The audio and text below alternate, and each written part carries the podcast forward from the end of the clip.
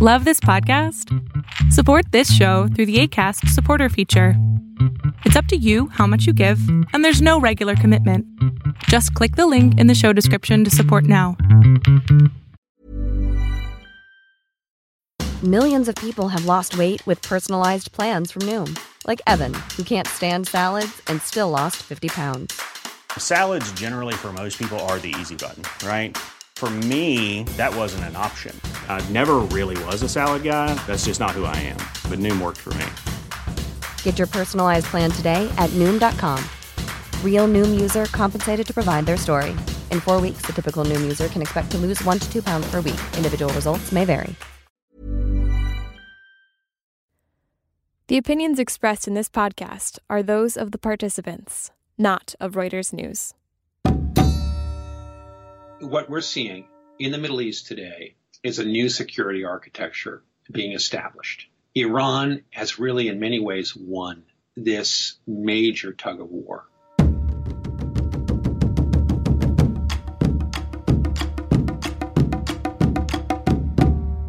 You're listening to Reuters War College, a discussion of the world in conflict, focusing on the stories behind the front lines.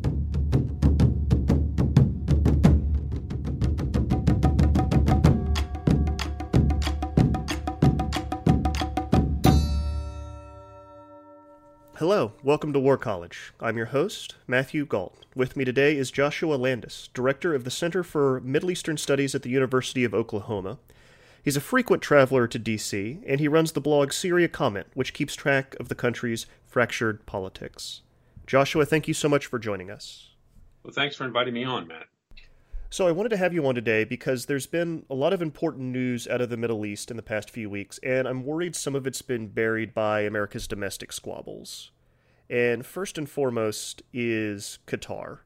And I'm wondering if you'll let the audience know what exactly has happened and what's going on there, because it looks like a pretty big. It looked looks to me like a big deal. Uh, it is a big deal, and it throws chaos into the ranks of the U.S. coalition against ISIS and U.S. allies in general in the Gulf region. Qatar is a small island state in the Persian Gulf. It has about 300,000 inhabitants, not very much, but it's one of the largest gas exporters of the world. And it shares a major gas field, one of the biggest in the world, under the Persian Gulf, that is also under Iran. Saudi Arabia is upset at the emir of Qatar and Qatar's foreign policy for a number of reasons. Primary of which is that Saudi Arabia believes that Qatar is much too close to Iran, is indulgent of Iran, and is helping Iran. Secondly, it believes that Qatar, and has accused Qatar of funding terrorism. What that means is that Qatar is close to the Muslim Brotherhood, which Saudi Arabia does not like. They have differed over policy towards Egypt, where the Muslim Brotherhood, of course, won elections 2013 and got booted out in 2013. Sisi came to power. This caused Egypt to side with Saudi Arabia against Qatar. Qatar has also a free press, a much more free press than Saudi Arabia does. Al Jazeera is housed in Qatar.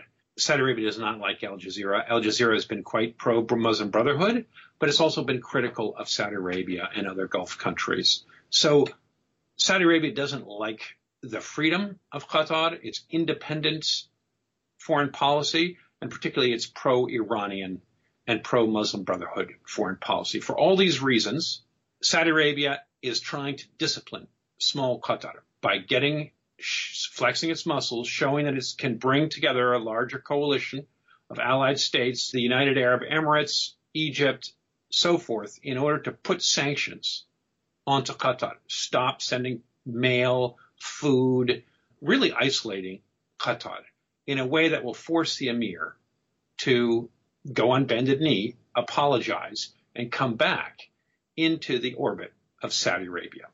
But there was an event, right, that kind of kicked all of this off. Can you talk about that a little bit?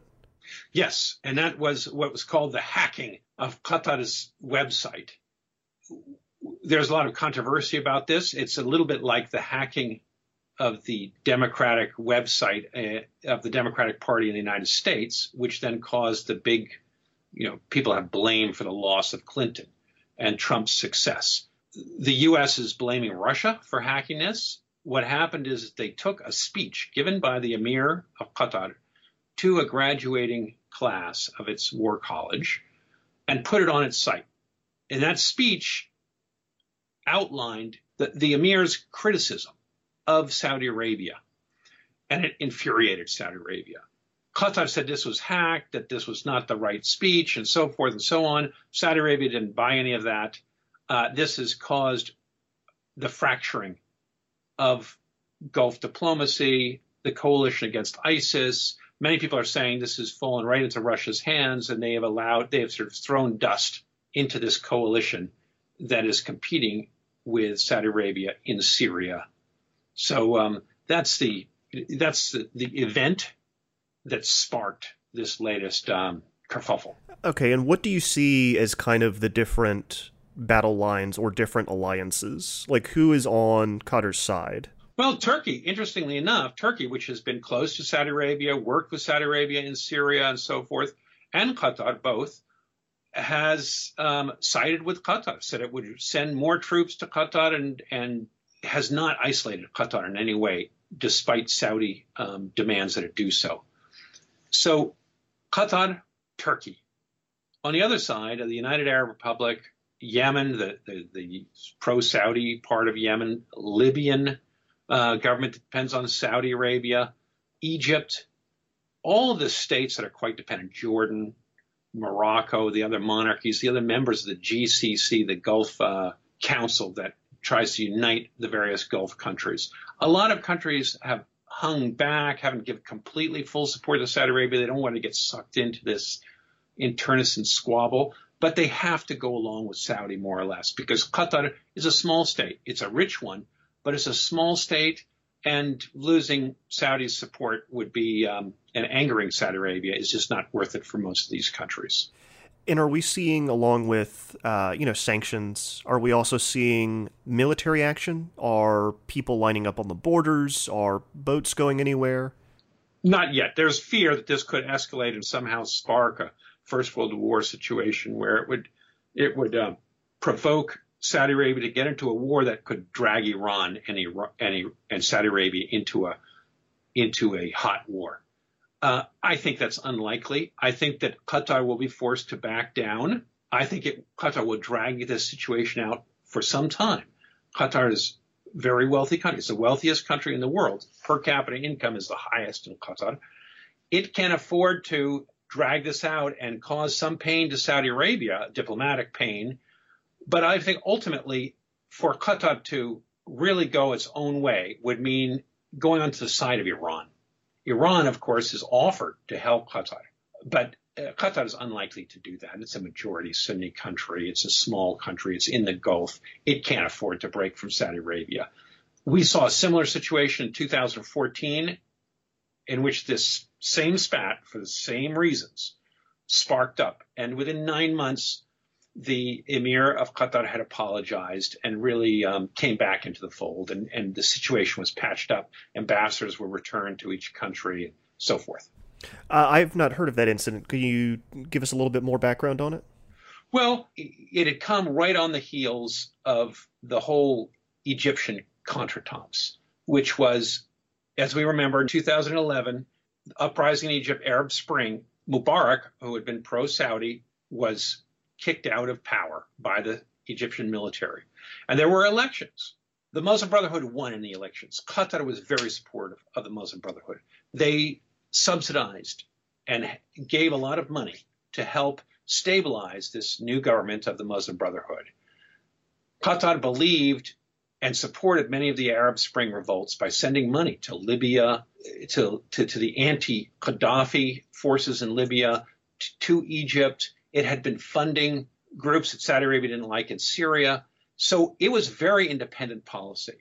Then, when Sisi overthrew the Muslim Brotherhood government in Egypt, this created a lot of tension between Qatar and Saudi Arabia, which escalated into withdrawing ambassador. Saudis withdrew its ambassador from Qatar, isolated it, forced its allies in the region to do similar things, And Qatar then did um, step back and really trims its sails in order to bring its foreign policy more in alignment with Saudi Arabia. But that has gotten out of alignment, particularly as Saudi Arabia and Iran have gotten increasingly at daggers drawn. And we saw that incident most recently with the blowing up by ISIS of the parliament, or at least a bomb in the parliament of Iran.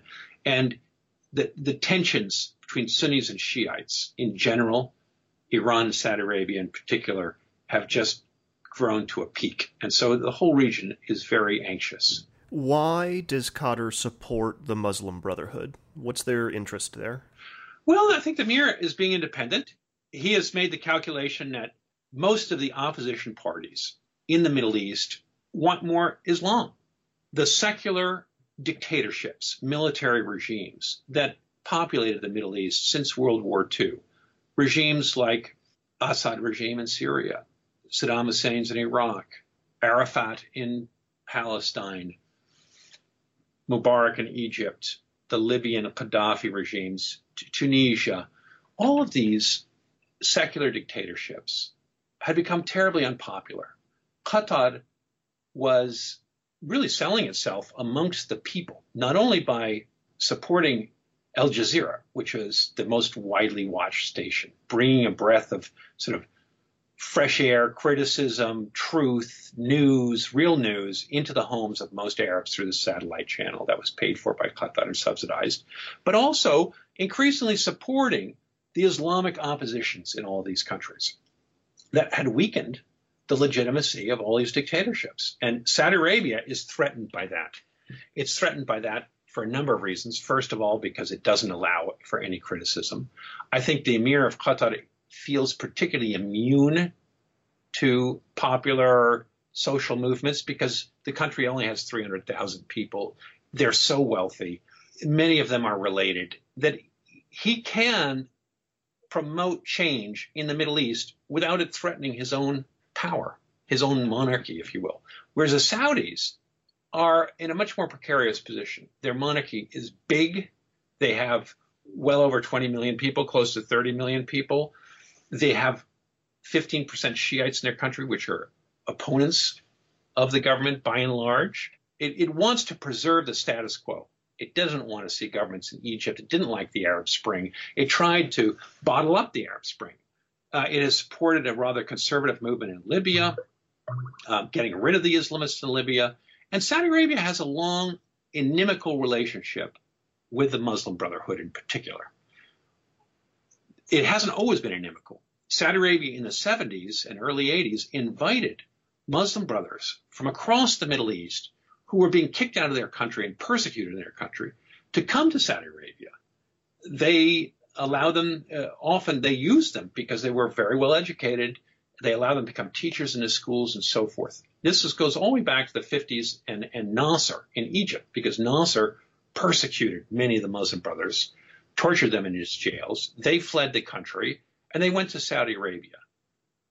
One of the key teachers of bin Laden in high school, who taught him, uh, I believe it was math as well as his soccer coach, was a Syrian Muslim brother who had fled uh, persecution from Hafez al-Assad in the 70s, went to Saudi Arabia, taught bin Laden, and uh, influenced him, really radicalized him, and gave him this much more radical picture. So the Saudis saw this radicalization the Muslim Brotherhood brought as a critique of the monarchy for being corrupt, for not really being truly Muslim, for for not really upholding the Wahhabi values that it claimed to uphold. And so Saudi Arabia turned against the Muslim Brotherhood and has been a severe critic of the Muslim Brotherhood ever since. And this has caused it to separate ideologically from Qatar, which has supported the Muslim Brotherhood. Uh, today, most of the Egyptian Muslim brothers who've had to flee the country because of persecution under Sisi have either gone to Istanbul, where Erdogan um, has given them some protection and a, and a home, or to Qatar, where there are hundreds of Egyptian Muslim brothers and Muslim brothers from Syria and other places who have found protection and get visas in Qatar. All right, you are listening to War College. We are on with Joshua Landis, and we are talking about the current tensions in the Middle East. We'll be back after a break. A lot can happen in three years, like a chatbot may be your new best friend. But what won't change? Needing health insurance. United Healthcare Tri Term Medical Plans, underwritten by Golden Rule Insurance Company, offer flexible, budget friendly coverage that lasts nearly three years in some states. Learn more at uh1.com. Quality sleep is essential. That's why the Sleep Number Smart Bed is designed for your ever evolving sleep needs. Need a bed that's firmer or softer on either side? Helps you sleep at a comfortable temperature? Sleep Number Smart Beds let you individualize your comfort so you sleep better together. JD Power ranks Sleep Number number 1 in customer satisfaction with mattresses purchased in-store. And now, save 50% on the Sleep Number limited edition Smart Bed for a limited time. For JD Power 2023 award information, visit jdpower.com/awards. Only at a Sleep Number store or sleepnumber.com.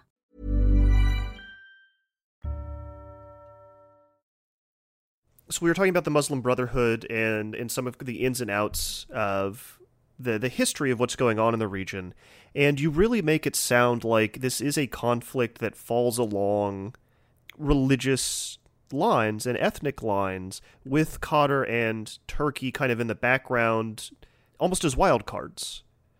Well, yes. I mean, this is a Sunni versus Shiite conflict in a largest scale because Iran, Hezbollah in Lebanon, the Assad regime in Syria, the new government in Iraq, since America um, put Shiites in power in Iraq, have all teamed up together. The Shiite uh, led countries or movements are one coalition against Saudi Arabia with the other Sunni powers, the Gulf powers, and um, Egypt, which is quite dependent on Saudi Arabia.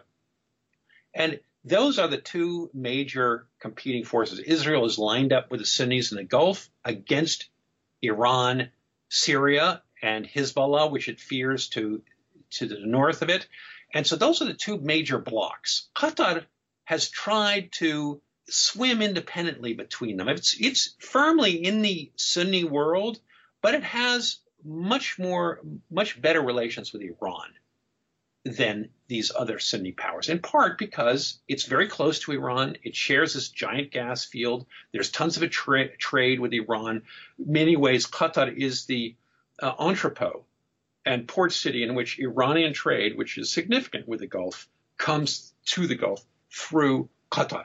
And so Iran's relations with Qatar are very important to the emir. And that's been the way the emir has really found some elbow room to be independent from Saudi Arabia, which wants it really to follow in lockstep behind Saudi Arabia.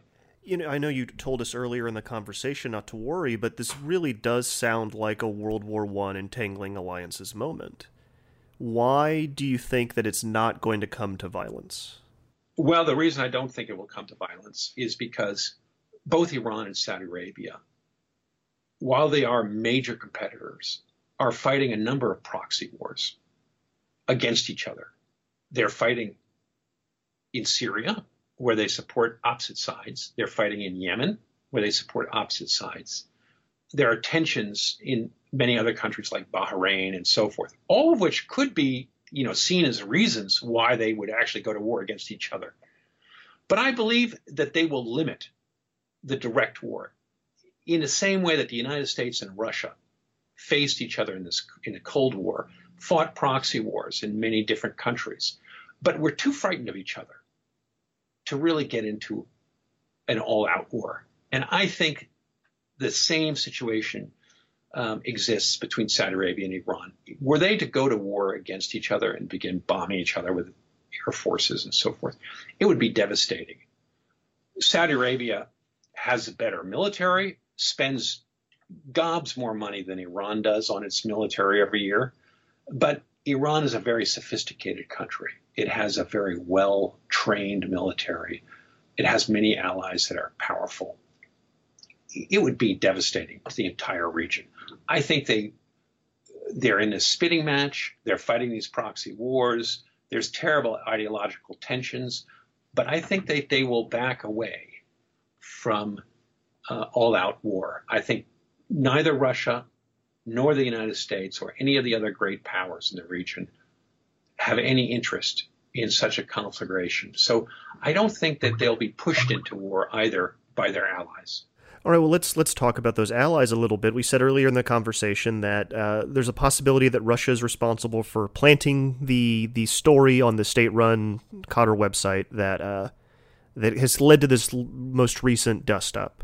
Um, what would be the Kremlin's motivation if we believe the FBI and Qatar itself that that they are the source of the hack? Well, it's to it's to um, try to weaken this American coalition that is undermining Assad, sees Russia as a uh, intrusion into really an American-dominated Middle East. Saudi Arabia, of course, is pushing the United States to be anti-Iranian, anti-Russian in the Middle East. So for for for Russia, it's a very cheap way to just uh, divide and conquer and to get its way, to weaken this coalition, this anti Russian, anti Iranian coalition. Right, because it's important to remember that these are both uh, American allies, right? And we, we sell arms to both countries. Yes, and we have our fleet. Um, we have a major base in Qatar. Qatar is an important power. We have worked with Qatar. Qatar has funded radical organizations, Salafist organizations in, in Syria, which we haven't always liked, but we've been working fairly closely with Qatar to try to rein that in, um, to get a number of organizations that Qatar has funded in the past put on a terrorist list and get Qatar to stop allowing individuals to fund them and so forth. So, yes, Qatar is a is a, an important spoke in American influence in the Persian Gulf, in the Middle East writ large. All right, let's talk about Turkey a little bit. Let's let's switch our focus over there because they again seem like a they're different than everybody else in the region, right?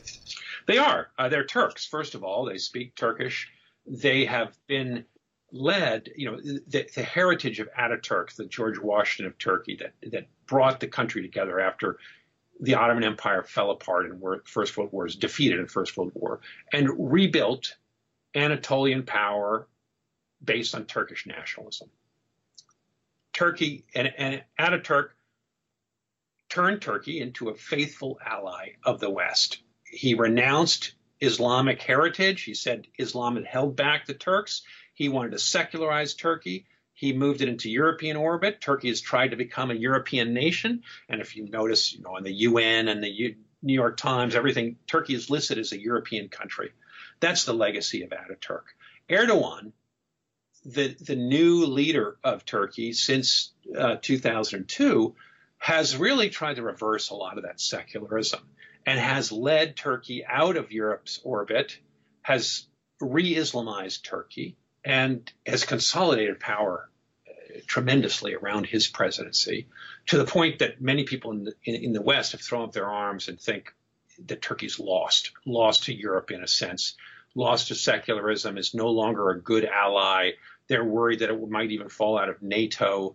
There's great distrust that has grown up between the West and Turkey today, particularly since the coup d'etat attempt, the, the, the failed coup d'etat of about six months ago, in which well over 100,000 Turks have been arrested, 300,000 have lost their jobs. Major purge by Erdogan that has set all of his enemies on their heels, made them very anxious. Many of those enemies are people allied with the West. And so this has caused great tensions between the United States and Erdogan. And what do you make of our recent decision to America's recent decision to lend material support to the Kurds?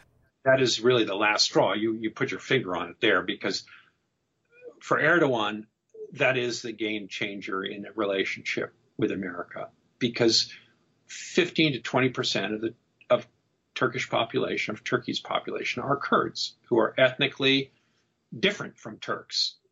Many of them speak their first language is Kurdish, which is a Indo-European language related to Persian, and they have been discriminated against by and large by Turkey. For the first half of the 20th century, they, they were told that they were not Kurds, that they were mountain Turks, that they had to become Turks. Uh, it was a very unhappy situation. out of that discrimination grew up what's called the PKK, a movement, this Kurdish Workers' Party movement led by Öcalan, a um, sort of Marxist independent uh, leader who, who wanted Kurdish independence, started an insurgency against the Turkish government, which has led to the death of over 40,000 people in Turkey, mostly Kurds, but many Turks, and particularly many soldiers and policemen. And this ongoing civil strife is, you know, the most important issue in Turkey for the government. It, it holds great dangers for Turkey because were the Kurds to become completely alienated and to leave Turkey, this would mean that much of eastern Turkey would be lost. It would split the country in two. So Erdogan is terrified of this, and America is supporting the Syrian Kurds. The Syrian Kurds are led by the YPG, which is an offshoot of the PKK. They all see er- Öcalan as this sort of leading figure politically of both movements. And so Turkey looks at the Syrian Kurds and says, there's really no difference between them and this insurgency inside Turkey. They're all terrorists. And if America gives them arms, night vision goggles, and, and trains them to fight ISIS, all that training and arms and expertise, military expertise, is going to come right back into Turkey, is going to be at the disposal of the PKK, and it's going to kill Turks. And this is really America funding terrorism. And so for Turkey, America's single minded decision to fight ISIS, even if it means allying itself with Kurdish nationalism in Syria, uh, is a really a wrong move. And Turkey sees this as, as a major breach in the alliance. And that's, that's where we are. So there, there are tremendous tensions in that relationship. Do you think Turkey will leave NATO? Because I know Germany is pulling troops out of one of its bases there, correct? Incirlik, which is a, a base that America helped establish and um, is part of the whole NATO thing, but it's been a, a, a linchpin of American power in the Middle East, containment of the Soviet Union during the Cold War. It's a major Air Force base for American planes and NATO and so forth, and American training in the region it's key to the fight on ISIS because many of the flights bombing near Raqqa are coming right out of Incirlik. So if Incirlik were lost to this Western alliance and to the United States, it would be it, it would be very painful. Um, so I don't think Turkey will leave NATO. On the other hand, the distrust clearly weakens the alliance, uh, the distrust between the West and Turkey. Why Syria? Why did that become what appears to be the battleground between everybody. Syria is, in a sense, the cockpit of the Middle East, just geographically, but also ideologically and other reasons. Syria is, in many ways, a Noah's Ark. It's got two of every religious denomination in the Middle East, ethnicity, and so forth. And of course, borders Turkey, Iraq, Lebanon, Israel, Jordan. It's right in the middle. 70% of Syrians are Sunni Arabs, 10% are Kurds, and another 20% are various religious minorities led by the Alawite minority, which is 10, 11, 12%, but has a lot of Christians and others. So everybody cares about Syria. It's a tinderbox ethnically and religiously. So the tensions that were created in Iraq with the American invasion in 2003, in which Shiites fought Sunnis who fought Kurds, and the breakdown of Arab nationalism into these three different sub-national identities, Kurds, Shiites, Sunnis, drew the entire region into the Iraq conflict. Iran on the side of the Shiites, Saudi Arabia on the side of the Sunni Arabs, and Turkey, of course, terrified that the Kurds of northern Iraq would spark uprising amongst its own Kurds, got compounded when Syria collapsed into civil war, because all those problems immediately translated into Syria. America urged Turkey to send its army into Syria to move against Assad, with whom Turkey had had very close relations. and to help overthrow the secular dictatorship in Syria in the hopes of putting a Sunni Arab new government. Turkey thought, okay, I can do that, and I will get the Muslim Brotherhood friendly Syrians to organize here in Istanbul. We'll arm them up. They'll overthrow Assad. And Turkey will really have extended its sphere of influence throughout all of Syria because then the new Muslim Brotherhood leaning government, Sunni Arab government in Damascus, would be pro Turkish. That was the idea. And that seemed good to America. But it all, of course, um, none of it turned out the way it was supposed to. Assad got reinforced by both the Russians and the Iranians and Hezbollah, and all the Shiites rallied. The Sunnis remained completely fragmented, and despite military aid from America, Saudi Arabia, Qatar, Turkey, you name it, all the Sunni world piled in, uh, they couldn't pull off a win. And it tore apart the region, turned into a major proxy war, and um, and Turkey ended up holding the bag for 2.5 million Syrian refugees. ISIS used Turkey as its major egress point. All of these jihadists started coming from the Arab world and, and Europe and other places going through Turkey into Syria. And Turkey became the thoroughfare for every bad mm-hmm. apple. And that's why Turkey got sucked into this. And, and, for a long time, it kept its borders open.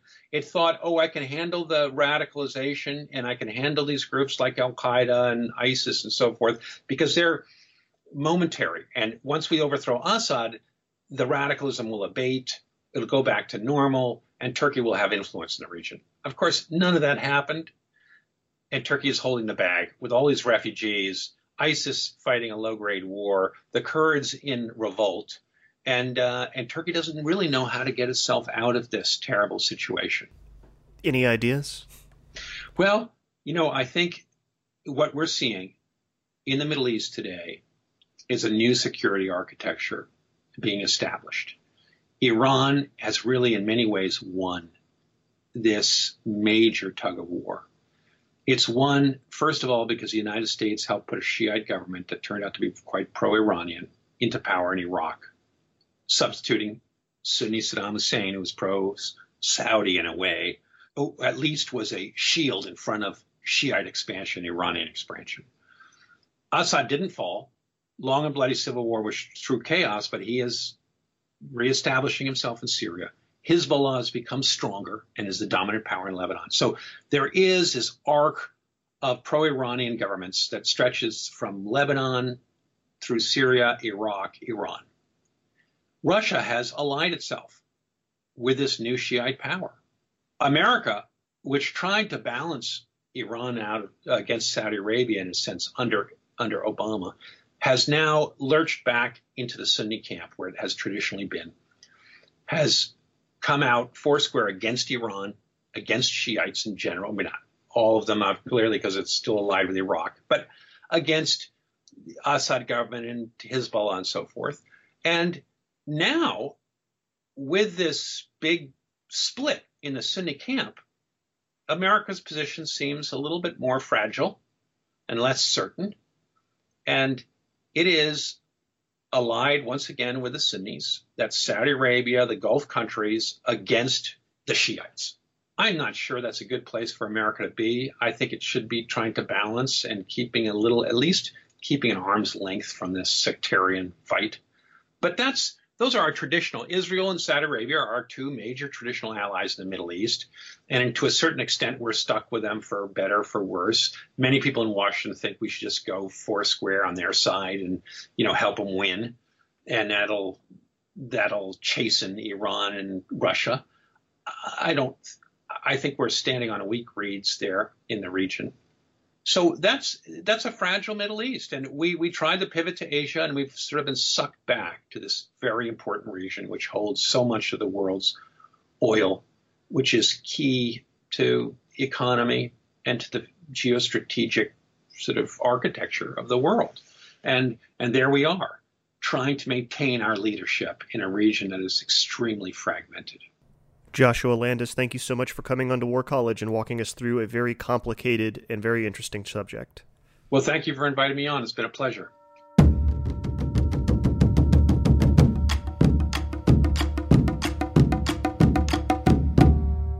Thank you for listening to this week's show. War College was created by Jason Fields and Craig Hedrick. Matthew Gault hosts the show and wrangles the guests. It's produced by me, Bethel Habte. A friendly reminder to rate and review our show on iTunes if you haven't already. It very much helps other people find the show. Thanks for listening, and we'll see you next week. Well, we'll never see you, but you'll hear from us next week.